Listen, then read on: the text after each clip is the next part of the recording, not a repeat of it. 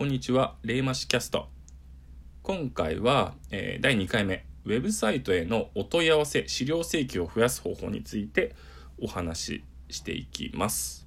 で、今回、このテーマを選んだ理由なんですけれども、えー実際にうちの会社で、まあ、本業としてやってることです。えー企業のお客様から、まあ、ご相談を受けて、えーウェブサイトの、まあ、お問い合わせとか資料請求っていうのを増やしたいんだけどっていうのを、まあ、うちの会社に、え相談が来ます。で、えーまあ基本的にはウェブの広告を出稿してであとはサイトの最適化ですねっていうのを、えうちの会社でやってるんですけれども、まあ、そのお話をさせていただこうと思います。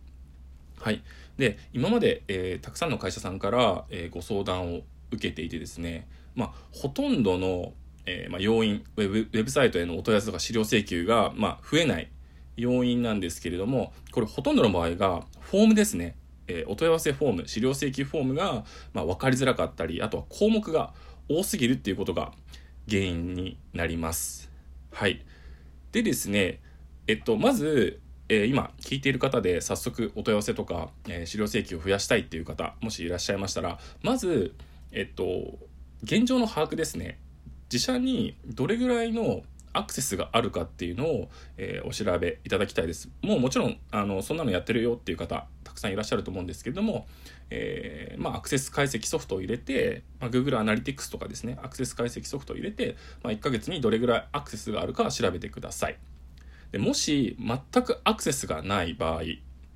もう例えば1ヶ月で50ページビューしかないとか100ページビューしかないっていう場合はまあそもそもこれこの状態でお問い合わせが来るとか資料請求が、えー来るっていうのがそもそも難しいですあの絶対数が少なすぎるのででその場合は、えっと、もうあの広告を出してください。えっと、僕のおすすめは Google 広告ですね。Google の、えー検索広告、まあ、いわゆるリスティング広告ってやつですね。を、えーまずは出稿してください。で、それを出せば、えーまあ、人は来ます。広告を出せば人は来ます。じゃあ、例えば、1ヶ月1000人お客さんが来るようになりました。それで、えーじゃあ、広告を出した後に、えー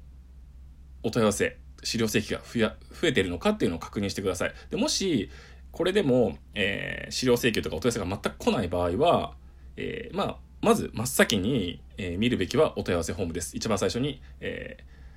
言った通りお問い合わせフォーム。で、まあ、ほとんどのフォーム。僕も今までいろんな会社さんのフォーム見てきたんですけども、やっぱり分かりづらいです。あとは、えー項目が多すぎます。お客さんの、えー個人情報、まあ、企業側としてはたくさん知りたいですよね。で、その気持ちわかるんですけれども、まあ、入力する側の気持ち、まあ、お客様の気持ちになると、たくさん項目があると、もうそれだけで、えーフォームに入力するのが嫌になってしまうんですよね。なので、えーまずは、えーじゃあ、とりあえずですね、あの、今すぐできることっていうのを、えー上げてきます。えーっと、5個、6個、はい、7個ぐらい、えー上げていきたいと思います。で、これね、あの、1回改善しちゃえば効果続くので、ぜひやってみてください。はい。で、まず1番目。えっと、これさっき言ったんですけれども、ホームの項目は必要最低限にしてください。はい。なので、よくあの、お問い合わせフォームで必須とか書いてあるのと、任意って書いてあるのがありますけれども、もうこれ必須だけにしてください。はい。まずはここが、えー第一歩目。で、2番目なんですけれども、これもよく見るんですけれども、メールアドレスの再入力を求めるフォームあるんですけれども、これももうやめてください。もうお客さんは一回メールアドレス打ったら、そのもう一つあるその再入力の方、メールアドレスの再入力の方、これコピペしてます。なんで、もう一回間違えてる人は、えーもうもう一回間違えます。はい。これはもう無駄なんでやめてください。はい。で、次に電話番号を入力してもらう欄あるんですけれども、そこも、あの、ハイフンありとかハイフンなしにしてるんですけれども、あなしを指定しているフォームよく見かけるんですけれども、もうこれは、えっと、お客様に手間をかけたらダメです。なので、ハイフンありでもハイフンなしでもどっちでもいいようにしてください。はい。で、次4つ目。で、郵便番号は、えーまあ、これ、例えば、郵便番号って僕、これ必要かな？難しいですよね。郵便番号を、まあ、入力して、自動で、あの、住所を、えー入力してもらえるフォームってあるんですけど、それであればいいんですけれども、僕は基本的にはもう郵便番号はなくてもいいと思います。もう住所だったら住所を全部入れてもらう。でいいと思います。はい。で、あとこの、もし郵便番号仮に必要であれば、これもハイフンありハイフンなしで、例えばハイフンなかったらエラーが出ると、出るフォームもあると思うんですけど、これもやめてください。もしこれでエラー吐かせるんだったら、もうそもそも郵便番号は僕は項目としてなしの方がいいと思います。はい。であとはですね、えー、次が5個目ですね。お問い合わせ欄っていうのを皆さん設けてると思うんですけれども、ここが、えっと、初めてホームページに来るお客様って例えばなんかお問い合わせ内容が決まってたらすぐに入力できる方もいらっしゃるんですけれどもここってまあ、基本的に空欄になってるので何を入力したらいいかわからない方もたくさんいるんですよね。なのであらかじめ、えーと、企業側でどんな、えー、お問い合わせ内容が想定できるかっていうのを考えていただいて、まあ、例文として、まあ、下に書いてあげてください。そうすると、えー、お客様も入力しやすいので。はい。で次に6個目これもよくあるんですけれども半角全角をもう指定しないでくださいフォームで。でそれで、まあ、たまにエラーが出てるえー、フォームありますけれどもそれは、えー、やめた方がいいと思います。もうそれであのお客様の方で、まあ、もう面倒だからって言って離脱されてしまうことあるので半角全角っていうのはもう指定しない方がいいです。でもしそれを指定したいんであればもうホーム側で自動で、えー、例えば全角を入れたら半角にするとかっていうのを、まあ、ホーム側でしてください。お客様側で、えー、まあ、煩わしいことをさせないようにしてください。はい。で7個目なんですけれどもあのフォームこれは、えっと、サイトを作ってるエンジニアさんにお伝えしていただきたいんですけれども、えーと、オートコンプリートっていう機能をオンにしてもらってください。でこれ何かっていうと、まあ、お客様が、えー、フォームを、え、クリックした時に、まあ、自動で、えー、名前とか登録してれば名前とか住所とかあの自動で保管される機能です。でこれはオンにしておいてください。はい。であとは、え今 B2B の、えお問い合わせ資料請求についてお話をしたんですけれども例えば EC サイト